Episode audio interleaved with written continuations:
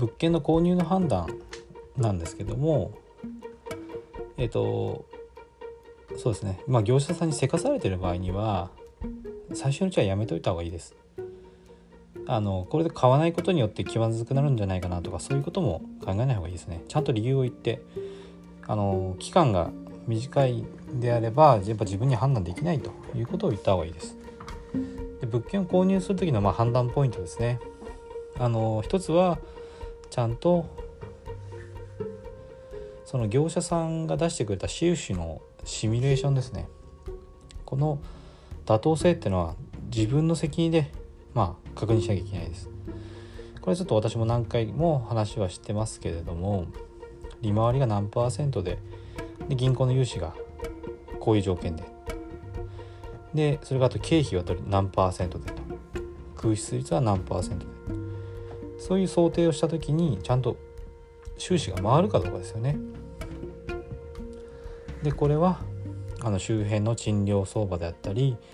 あと空室率であれば人口動態とかそういったことをしっかり自分で調べて自分の、まあ、力でシミュレーションして判断することが必要です。業者さんもちろんシミュレーション出すんですけどその通りにいくかどうかっていうのはわからないのでそこは自己判断自己責任です。だからこれもですねちゃんとやっぱ自分でややらなきゃダメですね。しっかりやってでそうやって経験を積んでいくってことがすごく大事だと思います。経験を積んでいけば、まあ、判断力も上がっていくのであの物件を買う買わないは別としてもちゃんと自分で検証する。これをしっかり繰り返すってことが大事だと思います。でもう一つがですね物件を見に行くっていうこともやっぱ必要なんですよねであの物件を見に行く時間っていうのもまあ確かにその買い付けが多く入るような物件だと自分の都合が合わないから見に行けないと何週間も見に行けないなんて言ってたらもう売れてしまう可能性もあるんですけどもそれはそれでしょうがないかなとは思うんですが必ずやっぱ見に行った方がいいですね。現地に自分が足を運んで物件を見るとやっぱりこの、まあ、数千万から億のレベルに達するような買い物するわけですからちゃんと物を見た方がいいですね。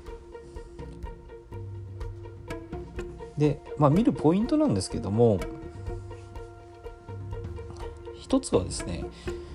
あの駅からの動線これは自分の足で歩いて、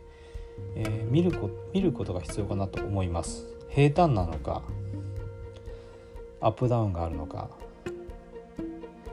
それから道が広いのか狭いのか歩道がまあ、ちゃんと何て言うんですかねガードレールがあって安全に、えー、歩行できる歩道があるのかとかあとはできればですね朝と夜昼まあ昼と夜ですかね。あの夜歩いた時に暗くてちょっと物騒じゃないかとか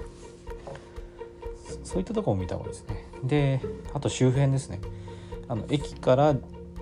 その物件までの動線に加えてあと物件の周辺周辺を歩いてみて